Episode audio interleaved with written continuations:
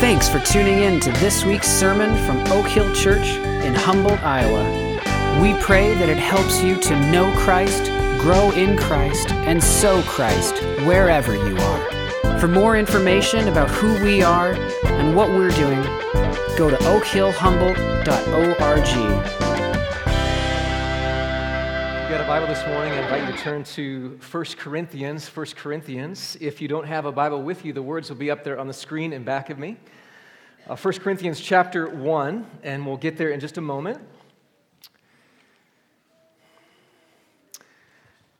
I have a burden this morning, and it's, it's a growing burden, a growing vision that's coming out of this book of 1 Corinthians. It's these two words saints together. Saints together. What does that mean? We learned a couple weeks ago that to be a saint isn't some uh, special class of Christian. It's not one who has died and now is being worshiped and venerated for being some standout Christian. No. Whenever the Bible talks about saints, it refers to all believers in Jesus Christ. Every one of us who has seen our need for a Savior, who has admitted our sin and has seen Christ as the only one who has come to die the death we deserve, to take our punishment for our sin, and has risen again from the grave, and we embrace Christ as our Lord and Savior. If that's true of you today, you have a new identity. God has called you as a saint. We are saints. The word itself means to be set apart, sanctified made holy because of our connection with Jesus Christ. And so when we have faith in Jesus, God pronounces us to be sanctified. We are now holy in his sight because of Jesus. That's our position with Christ, and it will not change.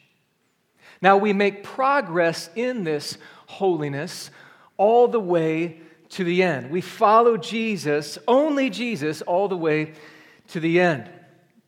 So we are called to be saints together. Now, take a look at this picture up here. Uh, this picture is worth a thousand words, and we're so thankful for our creative uh, planning team. Uh, Christina Kane uh, came up with this logo here that uh, signifies just the centrality of the cross and how we're united around Jesus and what Christ has done for us there at the cross. And notice how this cross and our unity around the cross is permeating outward into our community, into Humboldt Iowa, and, and all across the globe. So, so, this is a vision that we see from the Apostle Paul, uh, breathed out by God in the book of First Corinthians, and I want us to own it. I want you to own this. If you're follower of Jesus, you're a saint. You're holy. You've been made to be different, and you make a difference in this world by being different, by shining the light of Christ out into your community. And this is a vision that I pray we would grow into more and more. Now, this vision can only happen as we keep our eyes on Jesus, as we keep our eyes fixed on the cross of Christ Jesus. When we look elsewhere, problems begin to unfold. When the gospel is no longer central, things begin to fall apart. You know this is true in your own life, right? You've experienced this. When the gospel is no longer central, things begin to fall apart. Perhaps you've been thinking so much on yourself, you've been dwelling inward to the point where Jesus is now in the background or even on the periphery of your life. You are central, and you wonder why you're feeling so frustrated with life. Perhaps it's in your marriage. Some of you are going through struggles in your marriage, and, and maybe it's because there's a problem in your marriage that you're uplifting as the thing that you're focusing on instead of the grace and the love of Jesus shown to you through the cross. Perhaps it's in parenting. Uh, maybe you have a particular uh, trouble that's going on in the home, and your, your eyes are just fixed there on perhaps one of your children and maybe their waywardness or perhaps their behavior, and you've forgotten the big picture that only Jesus can change the heart of your child. And so when the gospel is no longer central, things begin to fall apart. It's true in our lives, it's true in our family life, it's true in church life. Problems don't just arise out of nowhere, tensions just don't grow on their own. We see in this church at Corinth that division arose when the gospel was no longer central. This was what was happening at Corinth. Though they had been saved by God's grace, called to be saints together, they got their eyes off Jesus. So it comes as no surprise that division only followed. So let's listen to Paul's words as he answers this question of how am I going to deal with this division? Verses 10 to 17. This is the word of God. Paul writes, I appeal to you, brothers, by the name of our Lord Jesus Christ, that all of you agree and that there be no divisions among you, but that you be united in the same mind and the same judgment. For it has been reported to me by Chloe's people that there's quarreling among you, my brothers. What I mean is that each one of you says, I follow Paul, or I follow Apollos, or I follow Cephas, or I follow Christ. Is Christ divided? Was Paul crucified for you? Or were you baptized in the name of Paul? I thank God that I baptized none of you except Crispus and Gaius so that no one may say that you were baptized in my name. I did baptize also the household of Stephanas. Beyond that, I do not know whether I baptized anyone else. For Christ did not send me to baptize, but to preach the gospel, and not with words of eloquent wisdom, lest the cross of Christ be emptied of its power. So, Paul begins here with this plea for unity because he knows what's at stake here. Look at verse 10 again. I appeal to you, brothers, by the name of our Lord Jesus Christ, that all of you agree and that there be no divisions among you, but that you be united in the same mind and the same judgment. So, this is the summary verse of this section of Scripture. It also can summarize chapters 1 to 4. Unity accounts for 25% of the book of 1 Corinthians. It's a huge issue for Paul as it was for Jesus. You may recall in Matthew 16, Jesus says, I will build my church, and the gates of hell will not prevail against it. That was a promise. Jesus is going to build his church. And then he adds this prayer in John 17. He's praying for unity, that they may be one as we are one, as I and the Father are one. And so this was a huge issue for the Lord Jesus, and Paul is just echoing this focus on unity. Notice he says, I appeal to you, brothers. This is a compassionate plea for his family there at Corinth. We need one another, he's saying. I'm, I'm pleading with you. This is important. I love you. We're family. He says, I appeal to you, brothers, by the name of Jesus by the authority of Christ Himself, on the behalf of Jesus Christ, I'm coming to you pleading for unity. And notice there's a purpose that all of you agree that there be no divisions among you, but that you be united in the same mind and the same judgment. Now, what does that mean? That we all agree and we're of the same mind. Does Paul want us to be spiritual clones of one another? Is this uniformity that he's after? I don't think so. Ought we to agree on every single thing as a church family? I'm borrowing what one pastor used as an illustration. There are things that should be in the open hand and things should, that should be in the closed hand when it comes to church life. So, when it comes to uh, the closed hand over here, these are the things um, that we will not, we will not divide over. We will not discuss and have it up for discussion. And these are things like the person of Jesus Christ, the Trinity, the authority, the inspiration of the Bible, that this is true. We will not bend on that. We will not bend on the truth that you are saved only by grace through faith. We will not bend on that. That's what we'll die for. But over here in the open hand, these are issues that are up for discussion. Things like how we do church life, uh, the methodology we use, uh, how can we reach our culture and be relevant in this day and age? The, the finer points of theology that, that we're unsure about in terms of the end times. We, we can have discussion about those kinds of things. So there's an open hand and there's a closed hand when it comes to our unity. But the word here that Paul uses for same mind, what he has in mind here, this, this word literally means saying the same things. That we're to say the same things. And that, that seems kind of confusing. Are we to just kind of parrot back to one another the same kinds of things and, and be robots together? No. What he means by that is these Corinthians were saying different things. In, verse 12, we're going to see how one group is saying, Well, I follow Paul, another saying, I follow Apollos, another says, I follow Cephas. So they're saying different things. So I think what he's getting at here when he's talking about the same mind is Paul is after unity internally. Unity, how we think and what we value and, and who we worship. We're unified in that. You can think about it in this way. When uh, RVTV came here to Humboldt and uh, kind of went right downtown and began to interview folks, and here's uh, what's his name? I can't remember the the guy that's doing the interview with Dallas Clark. Got a band aid on his nose. Some of you know his name.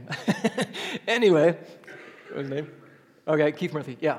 So here he is. He's doing this interview with Dallas uh, Clark. And of course, we know who Dallas Clark is rooting for uh, with the rivalry here. And you see the banner up above our town, a town divided. Right, so we would expect this, right?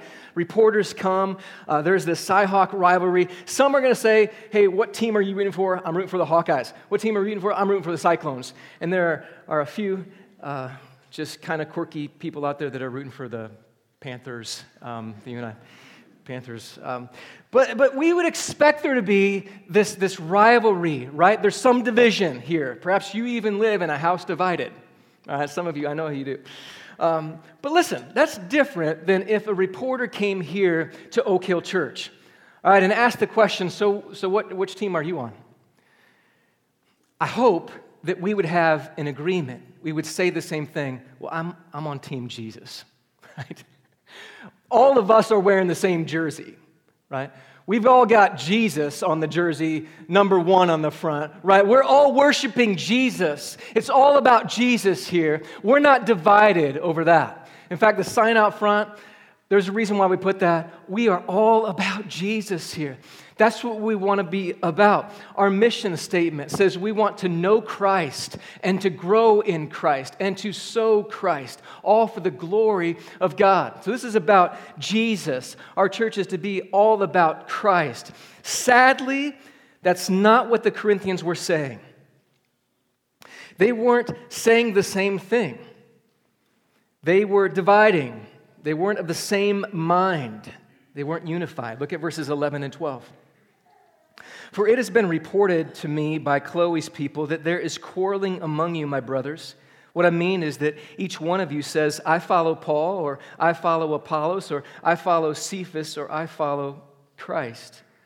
And so this is a plea for unity around Jesus only. Around Jesus only. Back in verse 11, Paul hears reports from Chloe's people. Now, who is, who's Chloe? It's a nice name, uh, but, but evidently, uh, she was more than likely a widow, a, a wealthy widow, a prominent woman in this church who was in communication with Paul. Perhaps she had been generous in supporting this new church in Corinth. Regardless, Paul receives this word, this verbal report from perhaps her family members and friends, that there is division in the church. And so Paul is responding to a real problem. In fact, in verses 1 to 6, he's responding to this verbal report. He's now in Ephesus and he's writing back to Corinth. And in chapters 7 to 16, Paul is actually writing in response to a letter that he had received. In chapter 7, later on we'll see this. Now, concerning the matters about which you wrote. So he's going to go on and give instruction to this church based upon a letter that he received from them. And so this was Paul's response. He's hearing from Chloe's people that there was quarreling among these Christians. Specifically in verse 12, Paul says, What I mean by that is each one of you says, I follow Paul, or I follow Apollos, or I follow Cephas, or I follow Christ. Now, I don't know about you, but as I read through that, this sounds like a bunch of middle school cliques, is what it sounds like to me. I mean, th- this sounds like a popularity contest. And you remember, division happens when the gospel is no longer central. So their eyes were no longer on Jesus. They were now dividing over different ministers and leaders. They were picking sides. Imagine this. Some sided with Paul. I follow Paul. Now, Paul, as we know, was the one who founded this church. And perhaps he had preached the gospel, and some of these folks have come to know Jesus Christ, and so they're, they're tied to Paul. I follow Paul, he's my guy. Even though he's left, man, I still follow him. Others sided with Apollos. I follow Apollos. Now, who was Apollos? Apollos was the pastor who took over when, when Paul uh, left to go to Ephesus. You remember the Apostle Paul he had a ministry to where he was planting churches all over in different cities. And so after 18 months, he left to Ephesus and he's writing back. In the meantime, Apollos became the new pastor. This man was known for his ability to speak. In Acts chapter 18, is what we learn about him. Now, a Jew named Apollos, a native of Alexandria, came to Ephesus. He was an eloquent man competent in the scriptures and being fervent in spirit. He was bold. He spoke and taught accurately the things concerning Jesus. And so there we get a picture of Apollos. He was known as someone who was a very gifted speaker. He could enunciate the gospel with clarity. He was an eloquent man and he was preaching powerfully. Contrast that with the Apostle Paul in 2 Corinthians 10:10, 10, this is what was written about him. For they say his letters are weighty and strong. So yeah, we agree, man, he's a strong writer, but his bodily presence is weak and his speech of no account. In other words, we don't find him very impressive. You remember, he's suffered immensely. I'm not sure how much at this point, but this man came in weakness and oftentimes with just the simplicity of the gospel. And so there were divisions. Well, I follow Paul, but I, want, I follow Apollos. Still others sided with Cephas. That's the original name for Peter in Aramaic. Now, why Peter? Well, Peter, as we recall, was known as the first leader of the original 12 disciples, right? He was called the rock. And, and Peter spent three years with Jesus. And no doubt he, he came into Corinth on a number of occasions. And so many people sided with Peter, like he's the guy who spent time with Jesus, like face to face. He was the original leader. So I, I follow, I follow Cephas, I follow Peter. And then you have this last group, this other group that says, I follow Christ. And I, and I think if, if we would look at this you know, lineup, we would say, well, that's my group, you know, I'm, I'm following Christ. But I want to tell you this is the most dangerous and most spiritually immature group of all. Most commentators agree that there were those who were somewhat disgusted by these folks who were lining up with a certain leader. And so they were saying, well, I don't follow any man. I follow Christ. In other words, I'm self righteous. I don't follow any man. I don't need any spiritual leader in my life. I've got Jesus. It's just me and Jesus. And this was dangerous because they were going off a path where I don't need to listen to Paul. He's writing back this letter. I got Jesus, right? I'm just going to stay in line with him. I don't want to follow any human leader. And here's where all of these groups have forgotten something that we are to follow Christ alone. But for those, especially in this camp, who are, who are so arrogant that they couldn't even follow a leader, Paul himself tells them in 1 Corinthians 11, he says, For, or follow me, he says, as I follow Christ. So if you're following me, it's only as you're pursuing Jesus because I'm here to point you to Jesus. It's not my authority, it's the authority in the Word of God and the Word of Christ. And you're following me only as much as I follow the Lord Jesus Christ. And so, this is a healthy respect we ought to have for our spiritual leaders. We don't elevate them, no, but we do show them respect. By the way, I'm so thankful for our church that we are in a place of unity right now. And I, I am so um, thankful that I get to work with uh, pastors here with me, Pastor Josh and Pastor Johnny, and the elders that we are unified in this. It's, it's not this game of how we can one up one another. We are here as servants of Christ to shepherd you toward Him. But one warning, I want to give just one warning today, and that is this. Some of us, I think all of us, have the tendency in our hearts to line up in an unhealthy way and have our loyalties to a certain leader or preacher or someone who we think is rather impressive. And so there, there may be the tendency to think, well, I've got so and so's commentary on the Bible, and whatever he says, that's true. Or I listen to this podcast because that's where I get fed. And you sound like you're super spiritual when you say it, but you're revealing your immaturity. Listen, there are many of us who are running to a certain preacher or pastor to be fed, and we're neglecting the Bible all throughout the week. Listen to us. When we preach from this pulpit here, this is to be a catalyst for your time at home. Monday and Tuesday, Wednesday, Thursday, Friday, Saturday, we want you to be opening up the Word of God and, and seeing for yourself what Christ has said to you in His Word. Not to just be dependent from Sunday to Sunday on, on the preaching of the Word. This is vital, but so is your time with God in His Word. So take steps. If you've got questions about that, love to help you. If you feel like you're kind of lost when it comes to navigating the Bible, that's okay. Just, just start in. Maybe it's in Matthew, Mark, Luke, and John. Begin reading uh, there just a few minutes every day. So these Corinthians, they were acting rather childish, middle schoolish, maybe even babyish. In 1 Corinthians chapter 3, Paul goes on to say this, but I, brothers, could not address you as spiritual people but as people of the flesh, as infants in Christ. I fed you with milk, not solid food, for you were not ready for it. And even now you are not yet ready, for you are still of the flesh. For, for while there is jealousy and strife among you, you are not of the flesh and behaving only in a human way. For one says, I follow Paul, and another, I follow Apollos. Are you not being merely human? So, so Paul is, in a loving way, he's, he's pushing them to be spiritually mature, isn't he? Put your childish ways behind you. Stop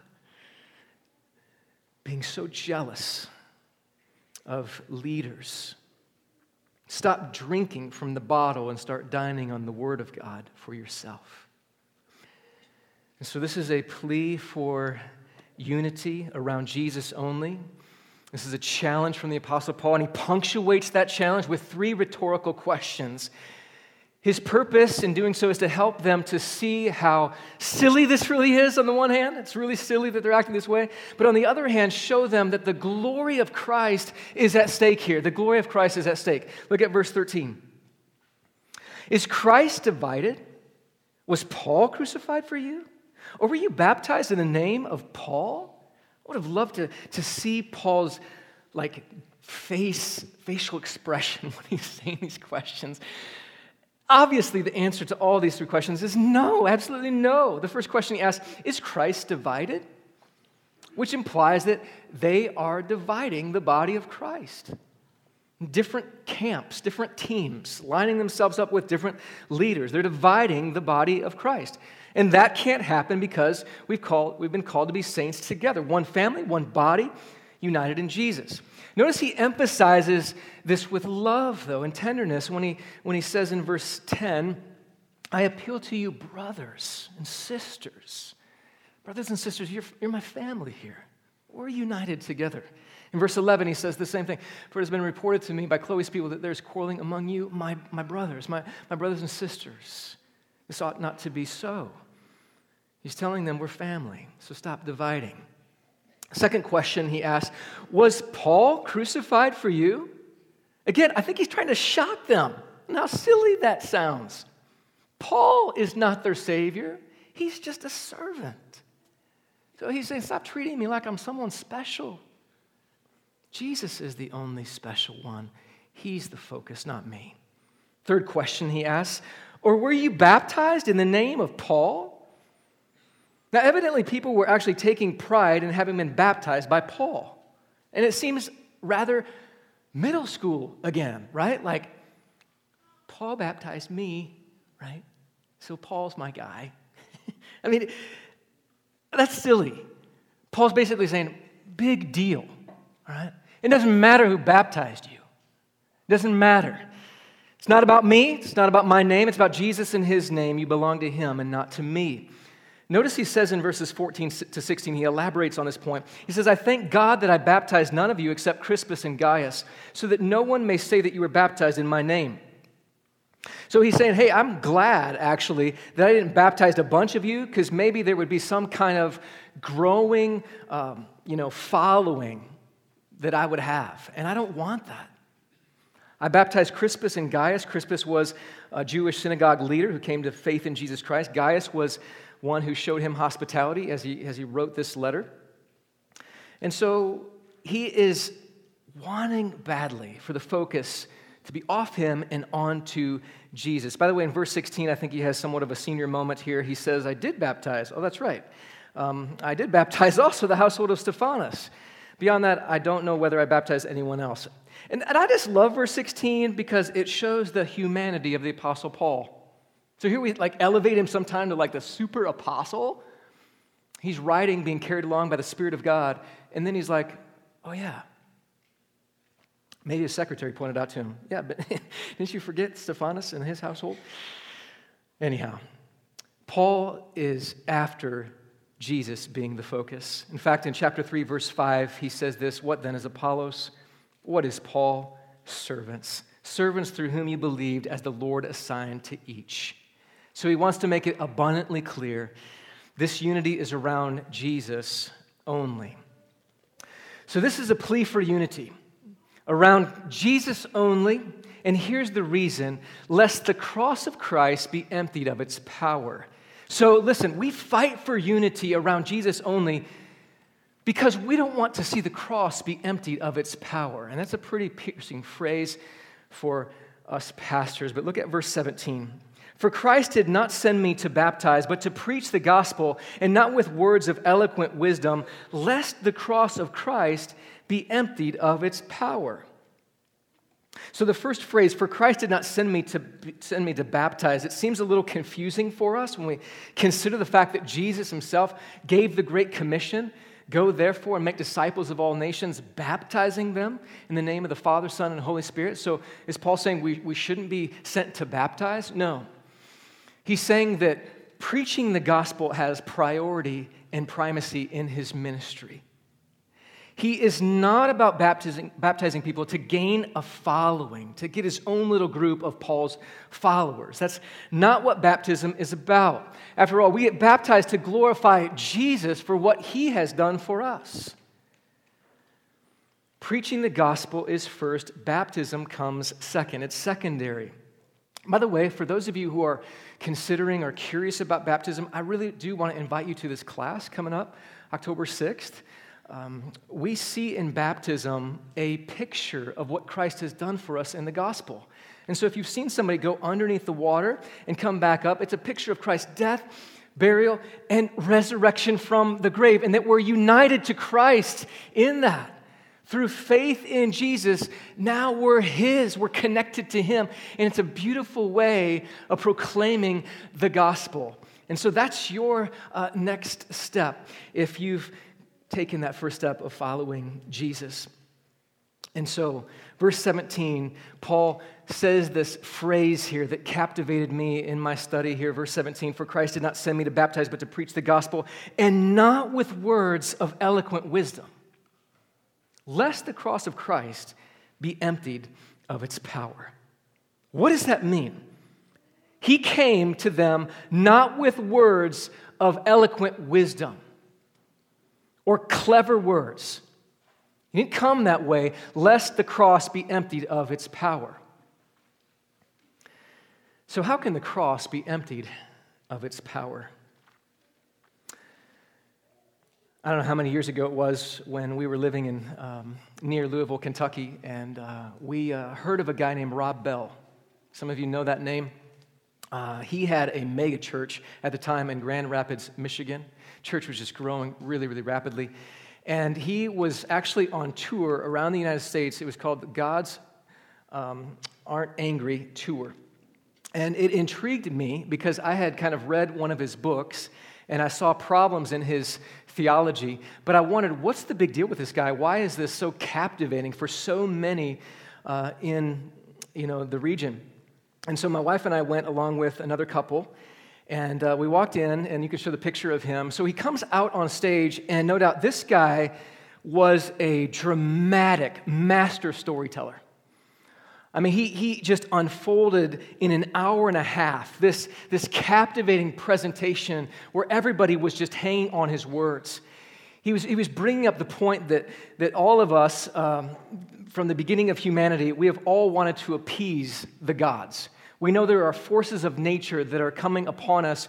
And so it was believed that you had to sacrifice to a God in order for that God to be happy to you, happy with you, and, and give you rain or give you sunshine or whatever it was.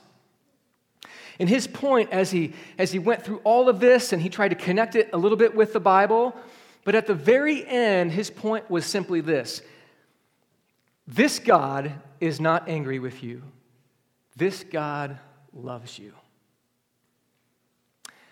And I remember getting up from my seat after an hour and a half of just, just gripping story, dramatic flair, a lot of eloquence, feeling sick to my stomach. He left out the main thing.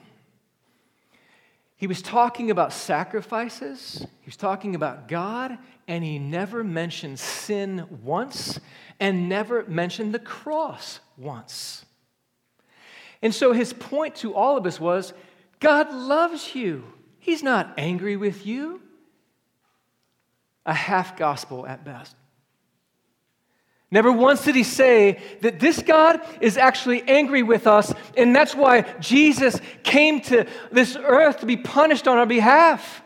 You know this, right? We are all sinners in this room. And the reason why Jesus had to come was to take the punishment for our sin.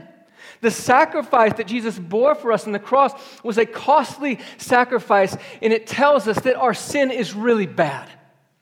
When we see how ugly and how bloody that cross really is, it should show us that's how depraved we really are. And that's what we needed to save us from our sins.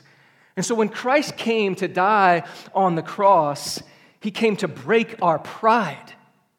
So what Paul is saying here is this you can't be clever and preach the cross at the same time. You can't have people be impressed with you and then just leave out and push out Jesus. That's going to empty the cross of its power. And Paul wanted none of it. None of it. In fact, I think Paul deliberately took it down a notch in Corinth. He did nothing to bolster his ego. We see in 1 Corinthians chapter 2, he says, And when I came to you, brothers, I did not come proclaiming to you the testimony of God with lofty speech or wisdom, for I decided to know nothing among you except Jesus Christ and Him crucified. The simple gospel that a child can understand. And this cross, when we look at it, when we gaze upon the cross, it ought to break us. It ought to break us afresh cross kills our pride, it wrecks us. And it brings us into reliance upon Jesus. How can you stand before the cross and boast in yourself? How can you look at the cross and think, I'm really impressive. Look at all the great things I'm doing. You can't. The cross humiliates you and reminds you, you're a sinner, and Christ had to die for you. And that shows how much He loves you, by the way. So, we need the cross. Guys, if we're going to have unity, it starts with humility by gazing at the cross together. Day after day, and Sunday after Sunday, and never moving beyond it. There's a foolishness to the cross. We're going to see that next week. The word of the cross in verse 18 is folly to those who are perishing, but to us who are being saved, it is the power of God. It makes no sense to the one who's on the pathway to destruction. But to us who are being saved, it is powerful. It is powerful. This God came down to me and took my punishment so that I didn't have to. He's offering me a free gift to just repent of my sins and believe in Jesus, and I can have hope hope of eternal life. So, as we close, division happens when we've forgotten the foolishness of the cross. That's how it happens. When we divide, we're full of pride. And so, what I'm praying for is that we would remain unified, that we would be unified around Jesus and Jesus alone, and we would continue to gaze upon the, the power of this cross and be humbled by it, and that we would die to self reliance, we would die to pride, we would die to boasting in ourselves, and the life of Christ would rise up in us, and we would be able to say, We're all about Jesus here. We're all about Jesus. Come join us. Father, we are humbled by the cross of Jesus. We're reminded that we are sinners and that you have been so gracious to us. You saw us running the other way as sheep who have gone astray, and you came after us and took our punishment upon that bloody tree. Thank you for your sacrifice. Thank you that you rose again and you call us today saints, holy and set apart because of the blood of Jesus. And so, as we close this service, I pray that our eyes would be fixed on the glory of Christ. This is not about us, not to us, not to us, but to your name be the glory, Jesus. We want this church to continue to be fixed upon Christ and his cross for us and never to move away from it. We pray this in Jesus' name.